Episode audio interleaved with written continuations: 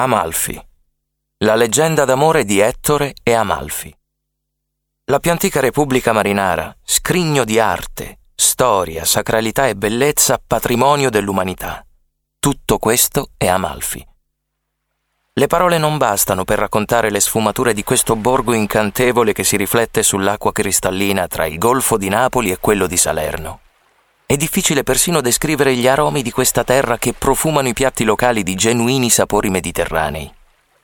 Di tutta la costiera, Amalfi è il borgo più grande.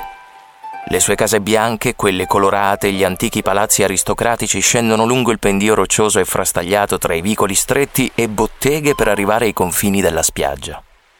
Nel centro storico, il Duomo di Sant'Andrea è imponente e maestoso ma altrettanto lo è il panorama che si ammira dalla torre saracena e dei vari punti del borgo da cui godere di scorci mozzafiato.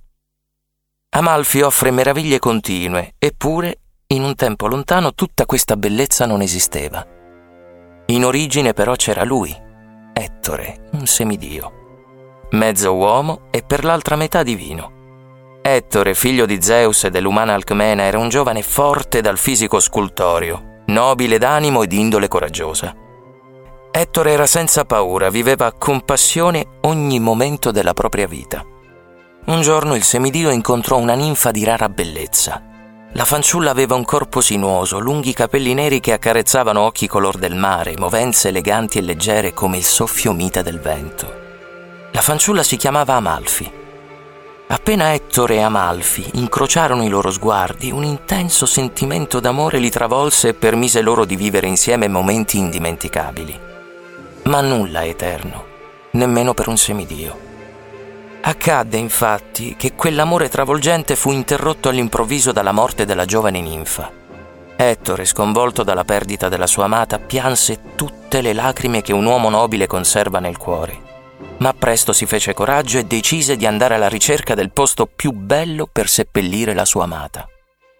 Dopo aver viaggiato a lungo, Ettore giunse proprio sulla costiera campana e lì, in un lembo di terra frastagliato, a picco nella limpidezza del mare, trovò il luogo che cercava.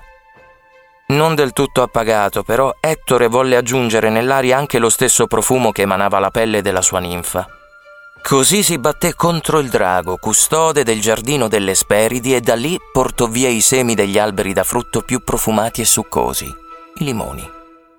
Quando tornò lungo la costa scelta, Ettore piantò i semi per inebriare l'aria con il profumo di quei frutti.